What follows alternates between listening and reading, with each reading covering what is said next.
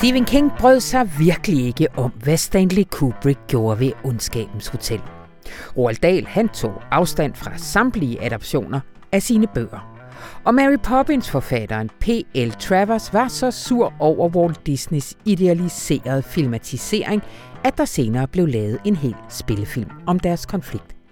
Den amerikanske filmhistorie den er rig på forfattere, der har fået følelserne i klemme i Hollywoods maskineri, når deres bøger de skulle filmatiseret. Men i den veldresserede danske filmbranche er vi ikke vant til den slags stridigheder, og i hvert fald ikke, at de slipper ud til offentligheden.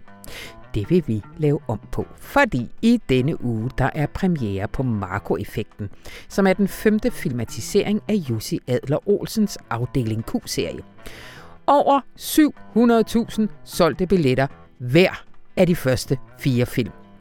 De er alle blandt årtidets mest succesfulde danske biograffilm. Men der var en, der ikke var fan, og det var den forkerte, nemlig forfatteren bag bøgerne, ham selv, Jussi Adler Olsen. Derfor så er den nye Marco-effekten produceret af Nordisk Film og ikke af Centropa, der lavede de fire første.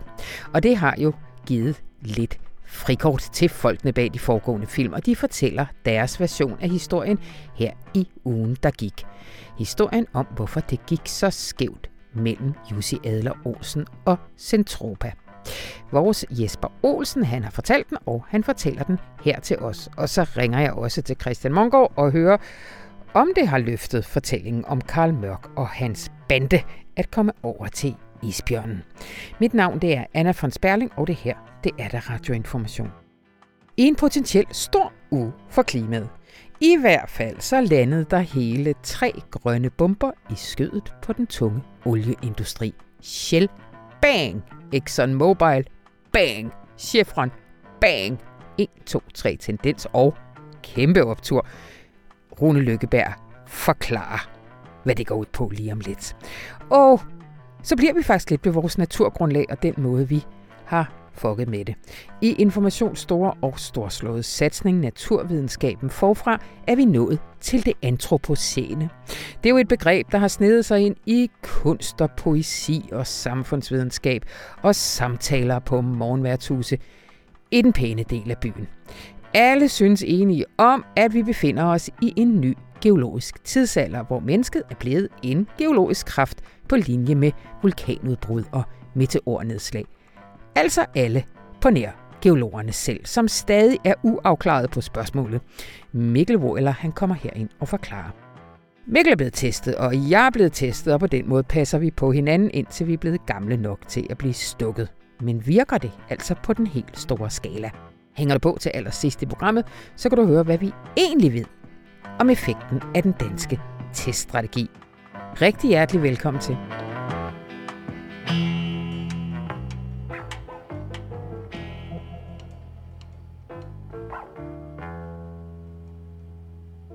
Marco-effekten er sommerens store håb for de coronaskræmmede biografer. Men denne femte afdeling Q-filmatisering er ikke produceret af filmselskabet Centropa, som dens forgænger, men er overgået til nordisk film efter en fejde mellem forfatteren Jussi Adler Olsen og Centropa. Velkommen til dig, Jesper Olsen. Tak, Anna. Skribent oppe på Kulturredaktionen lige for tiden, og det er første gang, du er her. Det er det. Jeg er stor fan af podcasten. Ah, men dejligt. Velkommen til. Vi havde faktisk lovet, at før du smuttede igen, så skulle vi nå det, så det var heldigt, at du lavede endda sådan en rigtig lækker, nærmest sådan lidt sladderagtig artikel. Det er det jo. Fordi du har faktisk, jamen altså, der har været lidt brudstykker rundt omkring, men du har fået den, den fulde historie om det her forløb med Jussi Adler Olsen og Centropa. Den halve fulde historie. Jussi Adler vil jo desværre ikke medvirke i artiklen. Han har så til gengæld udtalt sig til blandt andet TV2 her i løbet af de sidste dage, så der kan man jo få den anden halvdel. Men det, som jeg i hvert fald har fået, er, at øh, filmholdet fra Centropa, de udtaler sig i, i lidt flere detaljer, tror jeg, end de har gjort tidligere, og fremlægger forløbet ja. øh, nøgternt. Hvorfor øh. vælger de at gøre det nu? Det spørger du også om, ikke? Jo, det kan man jo kun gisne om. Man kan i ja. hvert fald sige, at de har jo i hvert fald ikke nogen film at promovere den Nej. her gang, hvor tidligere var det måske det støj i forhold til til deres egne film. Så, så hvis der har været et eller andet behov for os at få fortalt sin side af historien, mm.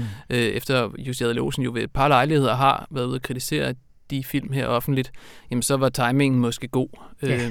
nu, ikke? Det, ja. det er jo selvfølgelig spekulation, men altså Peter Olbæk øh, spørger jeg jo specifikt om det, og han, han siger jo, at jamen så længe det ikke handler så meget om selve konflikten, men om at frem, fremlægge det professionelle forløb, som mm. han siger, så synes han sådan set godt, han kan gøre det. Han har så ikke gjort det i, i den slags detaljer tidligere, så Nej. måske er der også noget med timingen. Det er det. Øh, hvis der nu sidder nogen derude, der ikke ved, hvad det er, vi taler om, kan du ikke lige fortælle, hvad, hvad er det for et, øh, for et værk, som nu er nået til nummer 5? Det er jo både øh, den største bogsucces og den største filmsucces i nyere tid. Ja. Jussi Adler Olsens øh, afdeling Q krimiserie er jo, så vidt jeg ved, de mest solgte bøger nogensinde i, i Danmark samlet set. Og øh, de fire filmatiseringer, som Centropa så har lavet, de er, de er alle sammen blandt de 10 mest sete film øh, i det her årtusind i mm. de danske biografer. Så på den måde er det den største danske filmsucces siden Olsenbanden. Ja.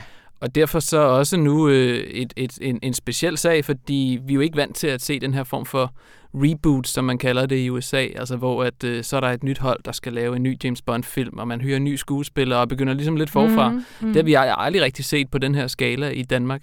Øh, og det var egentlig også derfor, jeg synes, det var, det var spændende at kaste sig over, fordi der er den her den her historie, som man kan sige, den danske filmbranche er jo, er jo en, en ret velplejet branche, hvor, øh, hvor, hvor at, øh, man plejer at i hvert fald udad til give udtryk for, at alt er fryd og gammel. Ja. Øh, så vi er jo ikke rigtig vant til, at, at vi hører om den her slags konflikter. Det er jo meget muligt, at der før har, har været forfattere, som, som har været kede af den måde, deres værker er blevet fortolket, men der er i hvert fald ikke nogen, der har, har sagt det så vokalt, mm. som uh, Jussi Olsen mm. så har gjort det ved flere lejligheder. Og det uh, er en perfekt anledning til at lige invitere en telefon ind, og det er Christian Mongård, vores filmredaktør. Hej Christian. Hej Anna et eller andet sted ude i landet. Christian, vi øh, har dig med på linjen, fordi at du senere skal give sådan en, øh, en filmfaglig vurdering af, om det øh, så også lykkes at komme tættere på Jussi Adler Olsens vision, eller måske bare at lave en bedre film øh, med Marco-effekt. Men indtil da, så bliver du lige hængende, okay? Yes. Og lytter på øh, mig og Jesper, der slader lidt videre.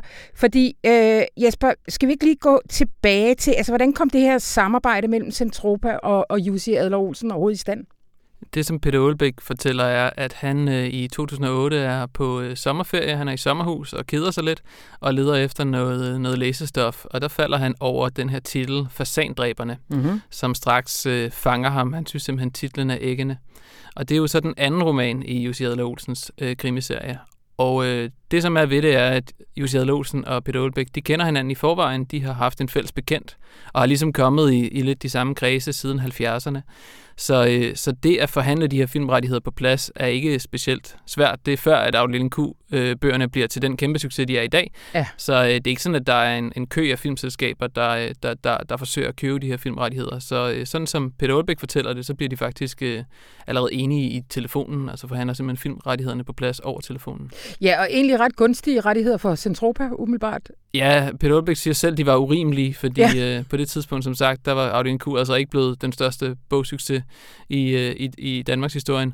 Så, øh, så han siger jo selv, at, at, at det var en vildt urimelig aftale for Jussi Adler Olsen, og ifølge, ifølge Peter Olbæk, så hæver Centropa selv øh, Jussi Adler Olsens øh, vederlag mm. på eget initiativ. Men det, øh, det går, går hurtigt galt, og det gør det allerede med, med indspillingen af den første film. Kvinden i buret, er det ikke det, den hedder? Kvinde i buret hedder den første film. Ja. Og øh, Centropa får jo ligesom sat det her hold, som blandt andet består af, af Nikolaj Arcel, der mm har, øh, har lavet Kongekabal inden da, og, og, og så senere bliver Oscar nomineret øh, for En Kongelig Affære, og er en af, en af de berømteste danske filminstruktører og manuskriptforfattere. Og han skriver i samarbejde med øh, Mikkel Nørgaard, instruktør, som står bag Klovnfilmen blandt andet, skriver det her manuskript. Og, øh, og inden da, der har der været god tone, ifølge hvad Centropa-holdet fortæller imellem øh, dem og Jussi Adler Olsen. Men det er simpelthen, da, da Jussi Adler Olsen skal læse det her manuskript, at, øh, at uenighederne begynder. Mm. Fordi øh, Nikolaj Selv og resten af filmholdet har, øh, har ændret ret kraftigt på historien. Det vil enhver, der har læst den bog og set den film, kunne se, at der er mange bipersoner, som er blevet skåret ud, og plottet er på en eller anden måde blevet, blevet sådan lidt forsimplet. Ja. Og det har været en, en meget bevidst beslutning, fordi øh, at filmen er et mere fortættet format, hvor, øh, hvor øh, Filmhavs vurdering simpelthen var, at øh, jamen, vi er nødt til at stramme det op, hvis, hvis det skal hænge sammen. Men de har også lavet et, et, nogle ret radikale valg om, om hovedpersonen. Ja, hovedpersonen er jo, altså, hvis man, jeg, jeg er ikke sikker på, at hans alder bliver nævnt i bøgerne, Karl Mørk, vicekriminalkommissæren, men, men man læser ham klart som, som ældre end Nikolaj Likås er, ja. som så er den skuespiller, der bliver hyret.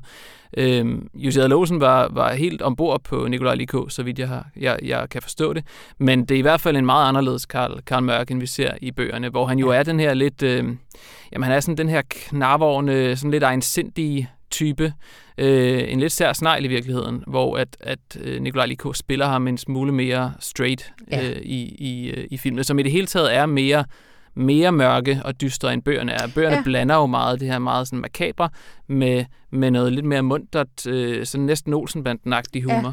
Og, øh, og det har, har filmene sådan set også den nye Marco-effekten øh, skåret kraftigt ned på. Ja. Øh, og det snakker du også med Nikolaj selvom der siger, at humoren var lidt goofy og ikke sådan umiddelbart til at oversætte til, øh, til film, så derfor har de vel ja, langt han, hen ad vejen helt udlandet.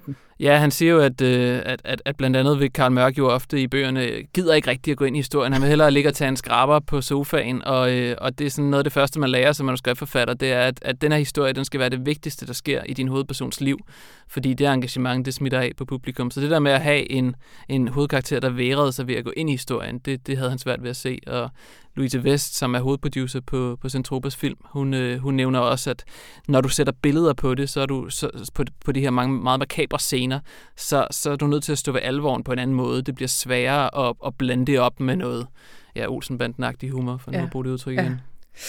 Ja. Øh, men men det, øh, det går bare mere og mere galt, og de ender simpelthen med øh, Peter Olbæk og Jussi Olsen at blive enige om at tage en tredje mand, altså en maler ind i... Ja, de kalder det et pastorat øh, uh. med, med Peter Olbæks øh, vanlige sproglige sans. ja. øh, de får en tredje, en uvildig opmand øh, ja. ind over, som ligesom skal male imellem dem.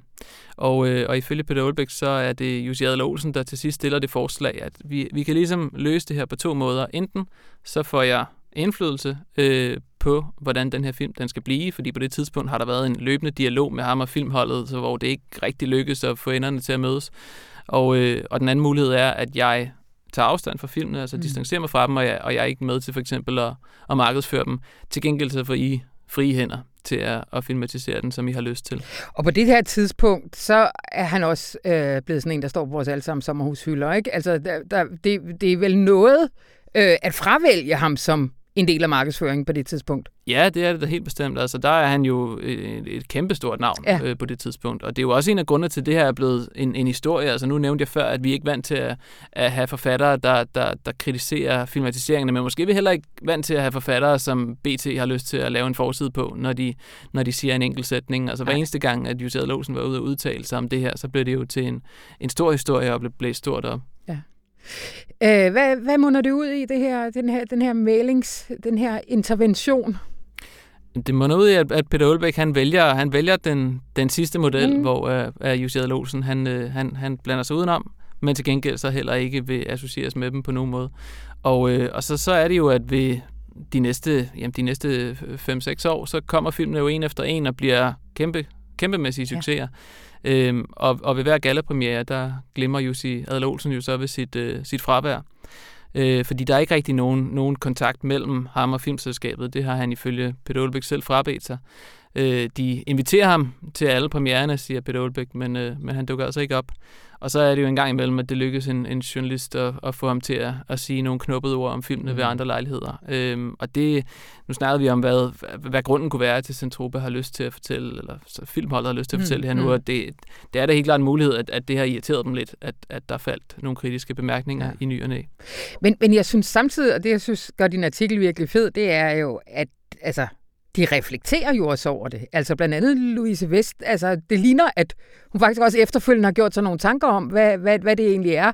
Også sådan både psykologi, men også, altså hvad er det, man gør ved et værk, når man går ind og filmatiserer det, et, et litterært værk? Ja, og, øh, og, og det er måske også der, hvor tiden og timingen er rigtig nu. Det har, det har ligesom fået det lidt på afstand. Jeg mærker, at der stadigvæk er en, en ret stor ærgelse hos, øh, hos, hos alle, øh, alle de, de, de tre kilder, jeg talte om fra, fra Centropas filmhold, over at det gik, som det gik. Og, og Louise Vester, produceren, er jo nok den, der er mest ærlig om, at hun også selv har noget, hun fortryder. Altså, ja. hun siger, hun vil gerne have været mere bevidst om, hvad det er, man går ind og overtager med, med filmen. Altså, hvordan det bliver det, det er jo i offentligheden bliver den måde, som folk, altså det påvirker den måde, som folk ser også på bogkaraktererne. Ja. Det er jo også sådan, vi kender det fra Game of Thrones og, og, og George R. R. Martin, altså den måde, som, som, som, som de her karakterer bliver portrætteret på lærredet, det er jo også noget, vi ser for os, når mm. vi så læser bøgerne senere. Øh, og det er jo i hvert fald hendes analyse, at det var, det var noget af det, som, som, som gjorde, at man simpelthen havde undervurderet, hvor magtfuld filmen er i forhold til at overtage et univers. Og så også det her med, at jamen, på det tidspunkt havde Jussi Adler ikke skrevet jeg tror, han havde skrevet 3-4 bøger eller sådan noget, da den første film udkommer. Så, så universet var måske ikke på samme måde hamret fast. Øhm, og, øh, og der var jo også nogle ting, som Jussi Adler måske ikke vidste nu, eller ikke vil fortælle, fordi det var hemmeligt, som, øh, som jo også er noget af det, der er så svært ved at lave sådan en filmserie. Fordi lad os nu sige, at øh, karakter X skal lave noget helt vildt om syv bøger, øh, men egentlig har en meget, meget lille rolle her, mm. så, så vil det, som karakter X gør om syv bøger, jo stadig fungere meget stærkere, hvis vi har lært vedkommende at kende mm. lidt undervejs, så der er plantet nogle små frø. Og det er i hvert fald der, hvor man kan se, at den nye film, den giver meget mere plads til nogle af de her bipersoner, som måske ikke er særlig vigtige lige nu, men kan blive det senere. Øhm, så ja, det er jo også der, hvor jeg tænker, at den, altså noget af det, som jeg synes var spændende, var den her, den her smerte, der også kan være i at afgive sit eget værk. Altså, øh, Peter Olbæk sammenligner det med at, øh, at gifte sin datter bort. Øh, og, øh, og Nikolaj selv har, har ved tidligere lejligheder sammenlignet det med at, at få tvangsadopteret sit barn. Ikke? ja. Øh, og, der, og der er jo noget om det, altså der knytter sig stærke følelser ja. øh, til de her altså, ja. kunstneriske produkter. Ja. Uh, du var lige lidt inde på det i indledningen. Vi har ikke set det så meget herhjemme, men der er nogle ret vilde eksempler fra USA på konflikter mellem forfattere og, øh, og, og filmproducenter. Kan du, kan du ikke Jo, det er jo på ingen måde enestående, det her. Ja. Altså, et af de berømteste eksempler er, at uh, Stephen King er jo blevet filmatiseret utallige gange. Må man sige. Og, uh, og den filmatisering, som man simpelthen ikke kan udstå, det er, det er den måske allerbedste, nemlig Stanley Kubricks uh, Ondskabens Hotel, hvor at Stanley Kubrick træffer nogle valg omkring Jack Torrance-karakteren, som Stephen King simpelthen ikke kunne stå inden for, og han, han har virkelig hadet den film rigtig ofte siden, og har selv været involveret i et andet, øh, en anden filmatisering, som er redselsfuldt dårlig, men som han selv blåstemplede, fordi den var tættere på, øh, på hans egen vision. Et andet berømt eksempel er Mary Poppins, øh, som øh, P.L. Travers jo øh, skrev. Og hun, øh, hun var meget, meget utilfreds med Walt Disneys filmatisering. I, I mange år modstod hun overhovedet, at den skulle laves, og hun forsøgte aktivt at sabotere filmholdets arbejde undervejs, da den blev lavet. Hun kunne slet ikke klare, at, at den, blev, den blev sådan en sukret udgave, og hun synes, ja. de, de, tegnede, de tegnede fugle og sådan noget, det kunne hun slet ikke holde ud. Hun synes, at filmen totalt manglede den brød, og også noget af den mm, biskhed, mm, som Mary mm. Poppins karakteren har mm. i forlægget. Mm. Jeg synes, en sjov lille detalje lige her til allersidst, før vi uh, giver ordet til dig, Christian Mongård. Du har været meget tålmodig. Det er, at rygtet vil, at Jussi Adler Olsen faktisk synes, Journal 64 var en god film.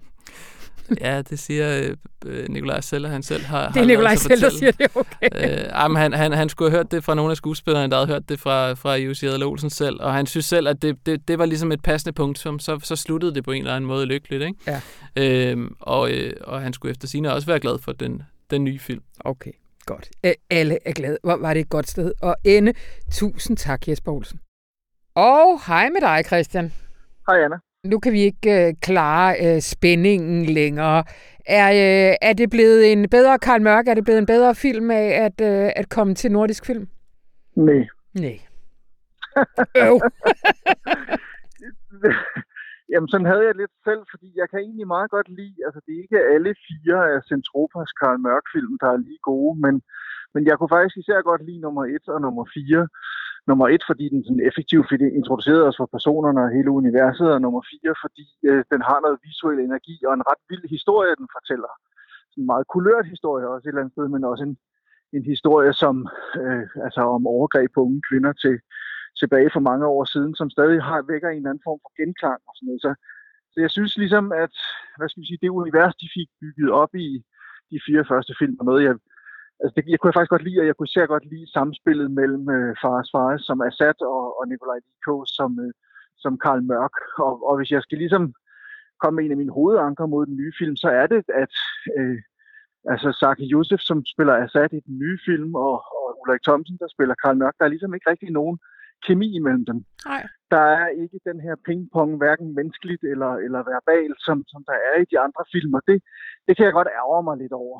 Altså, fordi det, er noget, det var noget af det, som det var faktisk en, en del af charmen ved de første film, ligegyldigt hvor, gode eller dårlige, jeg synes, de var så samspillet mellem de to figurer var virkelig en, en styrke ved dem. Mm, mm. Men at vælge Ulrik Thomsen, det er jo blandt andet at, øh, at gøre ham ældre, og, og derfor vel også øh, tættere på Jussi Adler Olsens øh, Karl Mørk. Øh, har de også gjort ham øh, ligesom mere øh, tilbagelænet, doven, indifferent, alt det, som den litterære Karl Mørk er, og som, øh, som Centropa og, øh, og de manuskriptforfattere valgte at bortkaste? Jeg ved ikke, om han er mere indifferent eller doven. Det synes jeg sådan set ikke, han er, men han er en kantet person, det er der ikke nogen tvivl om. Og det, hvis der er noget, Ulrik Thomsen kan, kan spille, så er det kantede personer, altså nogen, hvor man kigger på dem, man kan se, der foregår en hel del inden i dem, men de udtrykker ikke så meget, hverken verbalt eller, eller, eller fysisk for den tages skyld. Altså det hele foregår ligesom inde bag ved øjnene og, og ulmer et eller andet sted derinde bagved. Og når det er allerbedst, så får man jo en fornemmelse af det. Og det er så et andet problem ved den nye Karl Mørk-film, øh, Marco-effekten, at jeg ikke synes, jeg fornemmer, hvad der foregår inde i Ulrik Thomsen eller inde i Karl Mørk. Altså jeg savner ligesom at blive lidt klogere på ham. Ja. Det er ikke sådan, jeg sidder med tilbageholdt åndedræt og venter på, at nu skal han eksplodere, eller nu skal han markere sig som den her fremragende efterforsker, han er, eller som det her meget kantede, utilpassede menneske, han jo også er. Mm. Altså, og, og der vil jeg sige, at han er, jeg synes, han er mindre interessant som figur simpelthen end Nikolaj Likos. Det er rigtigt, han har noget tyngde, og han har, ikke mindst på grund af sin alder, men også på grund af den skuespiller, som Ulrik Thomsen er. Ulrik Thomsen er en blændende skuespiller, synes jeg. Han kan meget, men meget lidt. Altså, han behøver ikke at bevæge sig så meget, eller tale så meget, eller give udtryk så meget med ansigtet, før man virkelig får fornemmelsen af, at her, er, her foregår et eller andet interessant. Men det er ligesom om det hele er skruet helt ned i den her film, som så også, synes jeg, visuelt og historiemæssigt heller ikke rigtig har det helt store at byde på. Og så bliver det hele sådan lidt, lidt gråmeleret, kan man sige. Ja. Hvad med det her med humoren, som, øh, som jo også har været en af, af stridspunkterne mellem øh, Jussi Olsen og, og, og Centropa? Er den mere fremtrædende? Er der lidt mere Olsen-banden over den? Det synes jeg netop overhovedet ikke, der er. Jeg forstår simpelthen ikke, hvordan Jussi Adler han selv kan, kan, kan blåstemple den her film. Altså hvis det er det, jeg synes jo faktisk, at igen for at vende tilbage til forholdet mellem Lee Kås og, og Fares Far, som Karl Mørker er sat, så var det jo det meget øh, menneskelighed op. De fire første film i den nye film her, der er fandme ikke meget humor øh, øh og spore, og der er slet ikke imellem de to, hvor der som sagt mangler noget kemi, synes jeg. Så det er sådan en, altså på den måde lidt mærkeligt, det er lidt mærkeligt at læse om de tanker, som øh, øh, Jussi Adler selv har haft om det, og, og grunden til, at han ikke brød sig om de første film. Når man så ser den nye film her, ja. og ligesom ikke rigtig kan se de ting, han efterlyser. Altså, de er ikke med. Hmm. Det hele er sådan lidt bla. Det er det, du siger. Den er ikke dårlig, den er bare lidt ligegyldig. Simpelthen. Men den skal sgu nok blive set. Jeg er helt overbevist om, at jo, jeg er helt overbevist om, at den har et indbygget millionpublikum. Altså fuldstændig som, som, øh, som det også fremgår af den artikel, som Jesper har skrevet til avisen, så, så var der ingen af de fire andre film, der har solgt under 700.000 billetter stykket. Og, øh, og Jussi Adlers øh, bøger er jo sindssygt populære, ikke kun i Danmark, men også rundt omkring i Europa, og vist også i USA og alle mulige andre ja. steder. Så den, den har et født publikum. Spørgsmålet er bare, om den bliver en stor nok succes til, at de så vil lave en film nummer 2, 3, 4, 5 ja. og 6. Jeg tror nok, de har kontrakt på 6 film film. Ja, øh, det må vi jo se, men øh, Christian, tak fordi du øh, var igennem. Jamen, det var så lidt, Anna. Hej. Hej.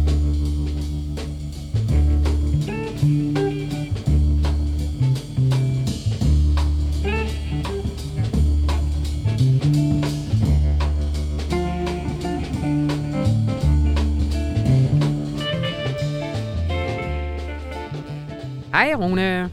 Hej, Anna. Dejlig optur nu. Endnu en dejlig optur. Ja. Den mest katastrofale dag for oliebranchen nogensinde indtraf i den her uge. Onsdag, der var der en domstol i Holland, mm-hmm. som pålagde Shell at reducere deres CO2-udledninger med 25 procent, nej, 45 procent ja. i forhold til 2019 i 2030. Og det gjorde domstolen, fordi Shell siden 1988 har vidst, hvad olieproduktionen betød for klimaet. De har kendt til effekten af deres produktion, og nu får de fandme ansvaret, nu skal de bringe det ned. Det var den ene ting. Hey, vender vi tilbage til den? Fordi jeg har lige et par spørgsmål til den. Vi kan sagtens vende tilbage til den. Okay, vi vender tilbage. Og så går vi tilbage, fordi der er tre. Der er tre. Den ene, det er Shell. Ja. Shell taber ved en domstol. Så har vi Exxon Mobil, dem mm. der i din og min barndom hed Esso. ja, flot skilt. Ja, Esso, Esso, Exxon Mobil. Og der blev valgt to mennesker ind i Exxon Mobils bestyrelse, som kommer fra den lille grønne investeringsfond Engine Number One. Mm-hmm. De repræsenterer kun 0,02 procent af aktierne. Men fordi der var et meget hårdt tryk fra verdens største kapitalforvalter, BlackRock, så kom de faktisk ind i bestyrelsen. Det vil sige, ind i Exxon Mobils bestyrelse sidder nu to grønne mennesker, mm-hmm. som repræsenterer en lille del af aktionærerne, men en meget, meget stor dagsorden. Og som om det ikke var nok, så vil Chevron øh, generalforsamling, der stemte 61 procent af aktionærerne imod ledelsen, og fik gennemtrumfet, at Chevron nu skal lave en plan for, hvordan de vil lave radikale reduktioner af CO2 over de næste år. Det vil sige, domstol, mhm. bestyrelsesafstemning, generalforsamling. Tre forskellige instanser har tilføjet tre af verdens største oliegiganter et kolossalt nederlag i den her uge.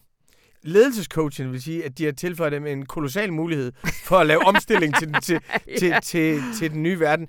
Men det er bare et signal om, at lige pludselig så er deres tid forbi. Ja. Og det er både de grønne aktivister, det er offentligheden, men mest af alt er det jo finansmarkederne. Ja. Det er pengene. Pengene er opportunister. Og når nogen penge løber den ene vej, så løber alle pengene efter dem. Mm. Og de mm. løber væk fra Big Oil i øjeblikket. Optur? Kæmpe optur. Altså, Shell sagde selv, som forsvar er mod den hollandske dom, at øhm, det kunne ikke være deres ansvar, så længe der var efterspørgsel, og så ville nogle andre jo bare gå ind og tage deres marked. Er det et helt tosset argument? Nej, altså jeg synes, de der dom, altså jeg synes, de der domstolsafgørelser er problematiske. Mm. Fordi jeg synes, det er jo nogle grundpolitiske spørgsmål. Altså det er virkelig et politiske spørgsmål, som bliver afgjort af, øh, som, som bliver afgjort af nogle ganske, ganske få højtuddannede dommer. Så det er ligesom at tage en del af demokratiet ud af hænderne på mm. de folkevalgte og lægge det over, i, og lægge det over og give det til nogle dommer. Argumentet den anden vej er, at, at vælgerne har ikke været tilstrækkeligt oplyste, men det har Shell selv. Ja. Shell har siddet på en masse viden, som de har holdt borte fra offentligheden. Mm. De har siddet og gemt viden om, hvor meget de selv var i gang med at smadre. Og når der er den Ja, asy- de har også aktivt sendt lobbyister, og hvad fanden de kunne efter de politikere, der prøvede at lave om på det. Altså, det er jo ikke... øh, Lige præcis, så du kan sige, at efterspørgselen har historisk været der på falske præmisser. Men jeg synes, altså, jeg kan bedst lide, jeg kan bedst lide den med øh, generalforsamlingen, mm. og den med... Øh, og, og den med to, der bliver valgt ind i bestyrelsen, fordi det er en ny dagsorden, og der synes jeg, der er en eller anden form for brugerdemokrati i det. De andre her med, med domstolene har jeg det meget ambivalent mm. med. Det, det, det, må jeg, det må jeg sige. Det er på samme måde med den tyske forfatningsdomstol, som øh, for et par uger siden pålagde den tyske regering at gennemføre meget store reduktioner. Fordi jeg tror grundlæggende på, at du skal have folk til at ville det, før det sker. Mm. Men der kan man sige, at Shell er jo ikke en demokratisk enhed i den forstand. Men jeg er glad for, at der er tre instanser på én gang, fordi det andet tror jeg ikke havde været nok til en optur for os. Men nu har vi tre, så er det kæmpe Ja. optur. Optur. Tusind tak, Rune Lykkeberg. Selv tak, Anna.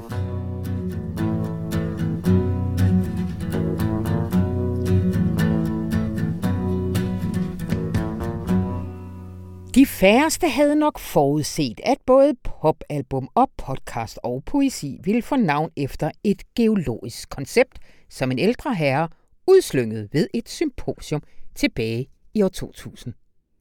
Hej Mikkel Wohler. Hej Anna.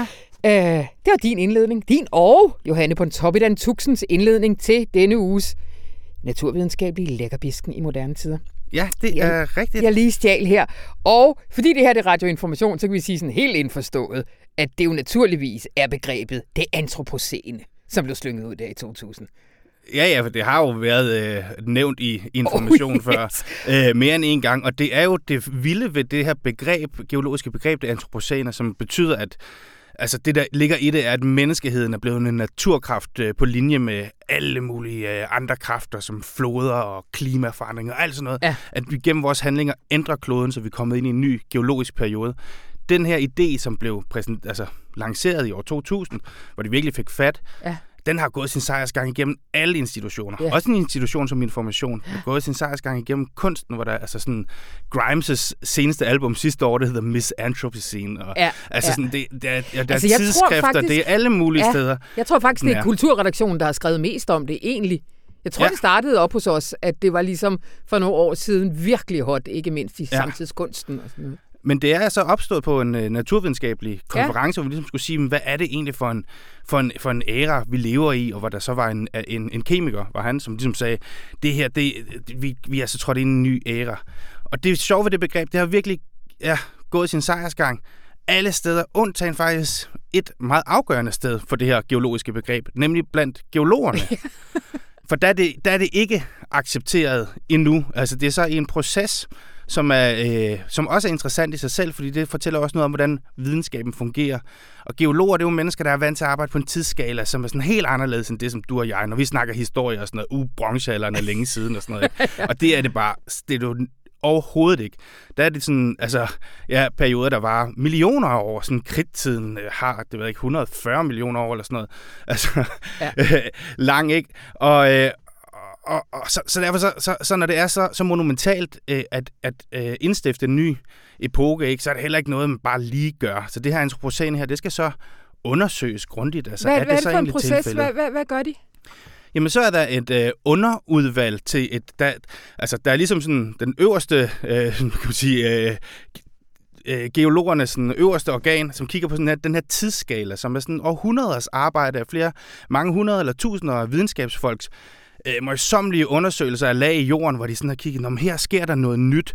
Det er måske her, vi kan lave en inddeling. Ikke? Og så har man lavet sådan, altså simpelthen, altså jorden er jo som sådan en stor lasagne, ikke? Altså hvor tingene, det ligger sig i, i lag, og så nogle gange, så sker der noget andet. Hov, der var lige pludselig nogle bakterier, der begyndte at producere ilt, så rustede jorden. Okay, det kan man måske se. Så er der måske trådt ind i noget nyt her, eller livet, det udvikler sig helt vildt. Øh, det kan man se i fossilerne. Okay, der er vi inde i noget andet. Øh, lige pludselig uddøde 90% af livet. Jamen, Der er måske også gået ind i en ny periode. Ja. Og sådan kan man ligesom se, se på det, ikke? Øh, nede i jorden. Så, så det, det, det er det, de gør og sidder, sidder og afgør, ikke? Øh, hvorhen skal de her skældelser ligge i den her, de her 4,5 milliarder års lange historie. Ja. Så det at lægge et nyt kapitel ind i sådan historiens store bog, ikke? det er ikke noget, man bare lige gør. Ej. Skal argumenteres ordentligt for det. Det er fint nok, at man kan sige det som et, et fedt koncept i, øh, i et kunstværk, eller til, som sådan en lille tekst ved siden af et, øh, ja, af, af et værk på Louisiana. Ikke? Men, Ja. men når det skal ind i det, det officielle, så skal Ja. det se igennem noget. Så der er en underkomité, som står for de sidste 2,6 millioner år. Det, der hedder kvartertiden. Det er deres øh, område. Ikke? Ja. Og de fik ligesom til ansvar for at nedsætte en undergruppe, Ja. som så hedder den antropocene arbejdsgruppe, som er ved at være færdig med deres arbejde, hvor de så skulle komme med en indstilling af det her overhovedet noget, vi kan bruge til noget, geologisk set eller ej. Det er vel også en first thing. Man har jo ikke før siddet i en ny tidsalder og fundet ud af, at det er en ny tidsalder, vel? Nej, ikke på, ikke, på, ikke på den måde. Det er, ikke, altså, det er også omvendt, og det er noget af det, der er kritikken af det også. Det Ja. er, at normalt så kigger du øh, ned i lavserierne i jorden og siger, Ja. at her, der er noget, der forandrer sig, og så kan du finde det over hele kloden og se, at der er faktisk, altså hele jorden er trådt i en ny epoke. Ja. Og nu der sidder man og har et koncept, og så har man kigget på det, og nu her, efter de ligesom sådan har prøvet at finde ud af, hvad skal vi stille op i det her koncept her, så er de begyndt at lede ned i jorden Ja. efter et tegn på, at det kan ske. Fordi den her arbejdsgruppe siger, jamen, der kan faktisk godt være noget om det. Oprindeligt ham, der lancerede ideen, tænkte, det skulle være industrialiseringen, der, ja. der ligesom var skældet. Ikke? Der mennesker begynder at udlede en masse CO2. Det her, det her, det for alvor begynder. Men det, de er kommet frem til, det er nok for svært at finde, altså det er for gradvis en udvikling, og for lokal en udvikling. Så man skal finde sådan et sted, hvor man siger, hvornår tog mennesket for alvor over? Og der har de valgt at sige, at det, vi skal prøve at kigge omkring altså 1950'erne, fordi det er det, man kalder den store acceleration, hvor alting stiger. Altså befolkningstallet eksploderer, mm. industrien eksploderer, mængden af nye altså, øh, materialer, vi opfinder, ja. eksploderer, gødningsforbrug eksploderer. Og samtidig så kan man se nogle, øh, altså, nogle effekter i naturen, som også begynder for alvor at eksplodere der. Altså som, hvad kan man sige, årsag og effekt på en måde. Altså skovrydning, nedgang i antallet af arter, og øh, i CO2-indholdet i atmosfæren og lignende. Ja. Ja. Så man siger, okay, 50'erne er et godt tidspunkt at sige, at der startede det antropocene. Når vi så skal ned og kigge i jorden, vi skal finde et eller andet tegn, der kan findes over hele kloden. Hvad kan det så være? Øhm, og der er man kommet frem til, at nu skal, nu skal lede efter et signal fra øh, atombomben. Ikke den første atombombe, for den var lidt for lokal også. Men brintbomben, der man sådan i 52 sprang den første af dem i luften. Det var amerikanerne, der gjorde det på sådan en lille stillehavsø, som blev fuldstændig mhm. pulveriseret. Mm. Den findes ikke mere. Mm. Altså, det var ligesom sådan kraftigt nok til, at det signal burde kunne ses af sådan noget plutonium isotoper ja. derfra, har lagt sig over hele jorden, så man vil kunne finde det nede i de forskellige lag. Så det er meget vigtigt, at man har et startpunkt for, ja, ja. For, for øh, når man ligesom skal tage, tage hul på et nyt kapitel. Ikke? Ja. Så det, det må være det. Så det kigger de efter. Har de fundet det, eller? Jamen, det, det, det, det burde være det, men det er noget, som, som altså, arbejdet var ligesom, er ligesom i gang. De skal komme med en okay. indstilling. Det seneste, jeg læste, var, at indstillingen skulle komme her i år, hvor de så skulle komme, ja. altså aflevere den. Ikke? Så det er 10 steder på jorden, man prøver at lave de her undersøgelser. Øh, men der blev sprængt et eller andet 500, tror jeg, atombomber af, altså i atmosfæren, ikke? Sådan i fra 50'erne op til midt i 60'erne, eller sådan, ja. som, hvor så begyndte man at gøre det nede i jorden bagefter. Så der burde være rimelig mange ja. sådan, signaler fra, ja. fra den tid, hvor man kan sige, okay, her der skete der, der virkelig noget. Så det er ja. for at have et startpunkt, men det er ja. klart, at det er jo ikke det, der har forandret kloden. Altså, alene det, at der så findes øh, øh, noget øh, nyt radioaktivitet i et, i et lag, ikke? Ja. Øh, det, det er så alle de andre ting her, som, øh, som mennesket gør. Og det kan jo så være netop sådan de nye stoffer, vi har udviklet. Ikke? Ja. Vi har lavet enormt meget plastik, for eksempel. Ikke? Ja. Det, det var det jo ikke før mennesket. Øhm, og jeg tror, det var 9 milliarder tons, vi har lavet. Ikke? Vi smidt 6 milliarder ud. Øhm, så det er jo enormt meget skrald, ikke? det findes jo overalt. Det er jo i ja. regnen, altså. Ja. Det, det er ja. over hele kloden. Ja. Så det burde man også kunne finde i fremtidens geologer, burde kunne finde det i nogle lag. Ja. Øh, så det, det er et materiale. Men også aluminium, det er jo også altså, et stof, som det findes på jorden, men inden mennesket kom til, så fandtes kun i forbindelse med andre, altså sådan molekyler, hvor det indgik som, ja. som, øh, som, som en komponent, ikke? men mennesket har så udskilt det, og nu har vi den produceret nok til, at vi kunne dække hele USA med sølvpapir, hvis vi ville det. Altså, så det er jo også et tegn. Ja. Det findes, ja. vil jo også findes stumper af ja. rundt omkring. Ikke? Så det er ja. også sådan et menneskeligt antropocent tegn, som vi, som vi efterlader til eftertiden ja. nede altså, i kloden, ikke? Ja. som man kan gå ned og, at finde. Ikke? Der er masser af flere eksempler, og dem skal man gå ind og lytte. Min kollega Rasmus Bo Sørensen, han læser jo alle de her artikler op, og så skal man gå ind og læse artiklen. Øh, for vi når ikke så meget mere. Jeg har bare lyst til, at du til allersidst lige siger noget om, altså, hvad kan vi bruge det til, når underkomiteen er underkomiteen og underkomiteen øh, eventuelt om lidt kommer frem og siger, ja, vi lever i den antropocene tidsalder? Men jeg synes, det har bevist sit værd allerede. Uanset om ja. det bliver en officiel geologisk betegnelse, har det jo vist sig som et ekstremt effektivt koncept, en ekstremt effektiv idé, et sæt briller, som vi kan se på vores samtid med, og se mennesket, øh, hvad kan man sige, samspil med jorden, øh, på, med, med det blik, at vi er en naturkraft. Vi flytter rundt på ting, ligesom floder og alt muligt andet gør. Vi ændrer ting, vi ændrer systemet. Og det synes jeg, det er enormt godt til at illustrere det i et enkelt begreb.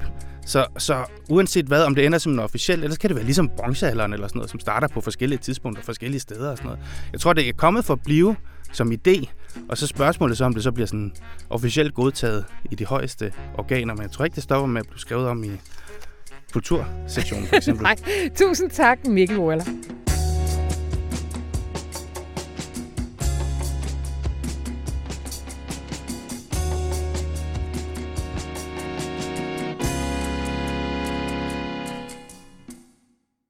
Der findes ingen evidens for, at den danske teststrategi påvirker smittespredning i en væsentlig grad, siger nogle eksperter. Andre er uenige. Velkommen til dig, Bo Elkær. Tak. Uh, du har en artikel her i, hvad er det, tirsdagsavis? Ja, det er rigtigt. Hvor du har talt med en række forskere, og det starter med, uh, at du taler med en forsker på, uh, på RUK, uh, Peter Kamp Busk, som øh, siger, altså nej, evidensen er der ikke for, at de her øh, lange køer, vi alle sammen står i op til flere gange om ugen, egentlig gør noget ved smittespredningen som sådan. Hvorfor øh, Jamen, er øh, grundlag for at sige?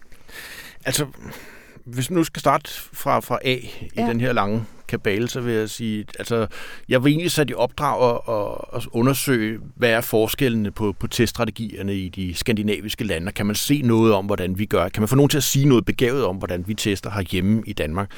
Ja. Øh, og så har jeg trukket tal fra ECDC, øh, det her overvågningsinstitut, som har tal på, på øh, smittede og, og testede i hele Europa. Øh, og det havde jeg bokset lidt rundt med i regnearket, og så havde jeg sendt de tal, jeg ligesom havde sorteret fra til nogle forskellige forskere, mm-hmm. bare for at ringe og, kunne ringe og spørge på begavet grundlag. Jeg er i gang med det her. Kan I sige noget om det her? Mm-hmm. Øh, og det drøsede jeg rundt omkring, og så fik jeg også drøset det til Peter Kamp Busk, som er lektor i øh, medicinalbiologi og, og big data ude på, på RUK. Øh, og så, så melder han tilbage, jeg kan snakke om et øjeblik, og vi får ringet sammen. Øh, og det første, han siger, det er, jamen der er nul evidens for, at den danske teststrategi, den virker. Hmm. Øh, det blev jeg jo lidt overrasket over. Mm. Det var ikke lige det svar, jeg havde forventet at få fra, fra en, en forsker med det her speciale. Mm. For, altså, fordi vi jo, altså, i alt debat om, om teststrategi i Danmark bliver det jo meldt ud som om, at det er nøgleværktøj. Ja, det er det. Og så sidder der en forsker her og siger, at det virker ikke. Mm. Så jeg havde en lang snak med ham, øh, hvor han fremlagde alle mulige oplysninger for mig, øh, som jeg kogte sammen. Og så gik jeg videre til nogle andre forskere med det, som han havde fortalt mig, for at høre, er det her et roligt, eller hvad, hvad, hvad har vi gang i her? Mm. Øh, blandt andet Jens Lundgren, øh, vores øh, altså internationale corona-ekspert her i Danmark, ja. øh, som jo meldte tilbage, øh, at jamen, det var sådan set rigtigt nok. Øh, altså man kan sige, der, der, der er evidens for en nedergrænse på, på teststrategi. Man kan sige, man kan teste for lidt, øh, men der er, ikke, der er ikke videnskabelig dokumentation for en øvre grænse på, på, på, på øh, test, sådan som vi gør her i Danmark. Altså om det er 50.000 eller 100.000 eller 400.000, det ved man simpelthen ikke. Men altså, vi har jo mm. valgt, vi har jo valgt den her teststrategi som, som, som en del af det, de strategiske værktøjer, vi har i Danmark i forhold ja. til corona. Øh, jeg fik også talt med, med, med professor Lars Mortensen fra, fra Københavns Universitet, som sådan set var enig og som efterlyste, at vi fik en debat om, er det klogt øh, i et land som Danmark at teste på den måde, vi gør. Mm. Altså en ting er, at vi har et, et, et testsystem i sundhedssektoren, hvor folk har nogle, nogle symptomer, så tester vi dem. Det giver god mening, fordi så kan vi se, har de corona eller ej, er det mm. noget andet, øh, og så kan man, hvad skal man sige, agere derefter. Men den her massetestning ude i samfundet, er det egentlig den hensigtsmæssige måde at bruge vores ressourcer på? Det, det vil han gerne have en diskussion af. Ja, fordi kan vi ikke lige få nogle tal på bordet? Hvad, hvad, hvad koster den her teststrategi? Ja, men det koster jo det brune ud af bukserne. Ja. Altså, ja. Øh, der, der er forskellige tal på bordet. Nogle siger, det koster 60 millioner kroner om dagen. Øh, regeringen vurderede i april, tror jeg det var, at det ville koste mellem 50 og 100 millioner kroner om dagen, når vi er oppe på at teste de her 500.000 om dagen, som, som, som var målet på det tidspunkt. Ja. Så det er mange, mange penge. Ja. Altså, det, man kan sige, et dagsbudget ville kunne finansiere et helt videnskabeligt studie. Så, så altså, der, der er mange ressourcer, der bliver brugt på at teste det her, som, som jo altså potentielt kunne bruges til en anden form for, for medicinsk forskning på andre områder, hvor det jo også, altså hvor, hvor vi er jo i underskud i forhold til viden på, på, på sygdommen. Men vel også inden for coronabehandling. Også inden for corona. Altså, altså det, det behøver ikke at være, at øh, de var bedre brugt på børnehaver. Altså, nej, nej. Den, diskussionen kan vel tages inden for, at det er den rigtige strategi i Lige præcis. inddæmning af Lige præcis. Virusen. Øh, men, men altså, de her forskere, der siger, der er ikke evidens for det, de siger ikke samtidig, det skal vi overhovedet ikke gøre. Altså, det, det er ikke... Nej, nej. Altså, det, det, altså vi, vi, vi er jo inde i et nørdet hjørne af en videnskabelig diskussion. Ja.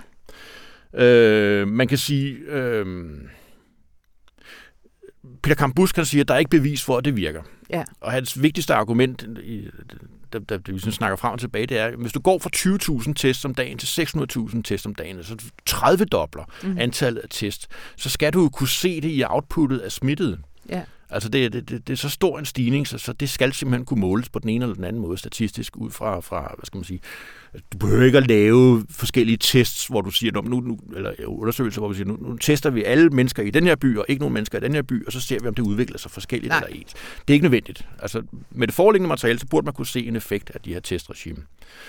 Øhm, og så kan man sige, at, altså, er der skal man nedskalere, skal man opskalere, skal man gøre noget andet? Det er jo så en åben diskussion. Mm. Mm. Øhm, jeg snakkede også med, med en overlæge på Ride, Jenny Dahl, som er mikrobiolog, og som siger, og det synes jeg egentlig er et meget vigtigt argument, at øh, jamen, det kan godt være, at der ikke er evidens for at teste, som man gør. Og det kan også godt være, at vi har testet øh, skævt i forhold til behovet. Øh, men det man kan se, når man ser på, på øh, SARS-CoV-2-virus, det er, at der er en lang fase, hvor den smitter, hvor at den smittede person ikke udviser symptomer. Mm. Altså, hvor, altså der, der er flere dage, hvor en smittet person ikke selv har, har synlige symptomer, men faktisk smitter andre. Mm. Øh, hvis man sammenligner med, med, med, med SARS, eller hvis man sammenligner med influenza, SARS, der, var der, altså, der begyndte at smitte, når du blev syg.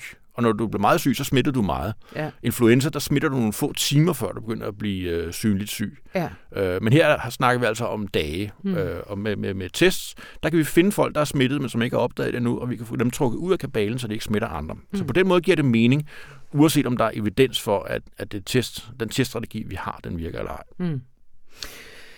Men øh, hvis det ikke virker, altså eller hvis de ressourcer, vi bruger på det, er ude af proportion i forhold til den gevinst, vi får.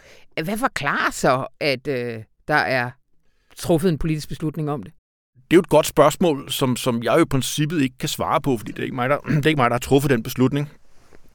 Øh, og når man spørger dem, som har truffet beslutningen, så siger de, at det er den bedste strategi af dem, vi har. Ja. Øh, det behøver ikke nødvendigvis være det rigtige svar. Øh, Lars Mortensen, han siger, at det kan jo godt være, at det simpelthen bare er en beslutning, som er trukket i skyndingen. Altså, der skulle tages mange beslutninger meget hurtigt, da ja. den her pandemi den brød ud, og det er jo ikke sådan, at vi har et... Øh, altså et erfaringsgrundlag at operere på. Vi ved jo ikke fra den forrige pandemi, hvordan man skal agere, når, når vi er nødt til at lukke hele samfundet, fordi der er ikke nogen øh, forrige epidemi at måle Nej. på. Nej. Øh, så, så man har taget en masse beslutninger, øh, og, og, og det er jo sket i skyndingen. Det kan være en forklaring. En anden forklaring kan være, at det er faktisk det, folk gerne vil have. Yeah.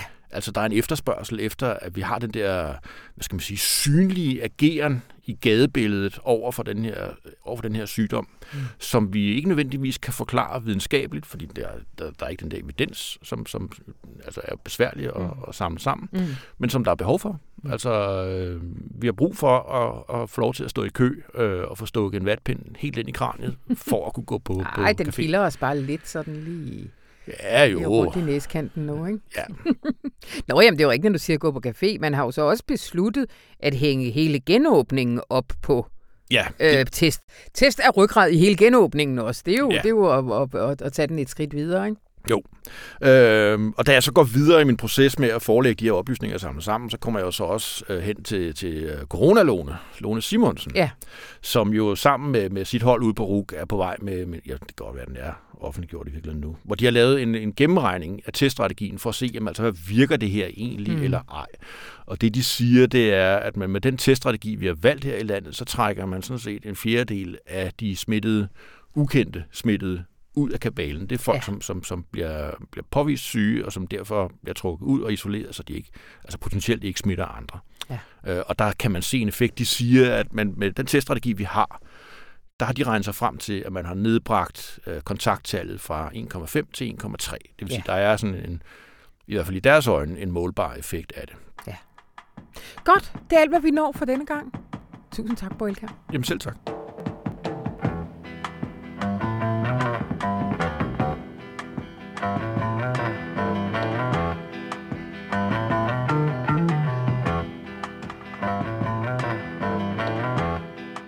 Og det var alt, hvad vi havde valgt fra denne uges aviser.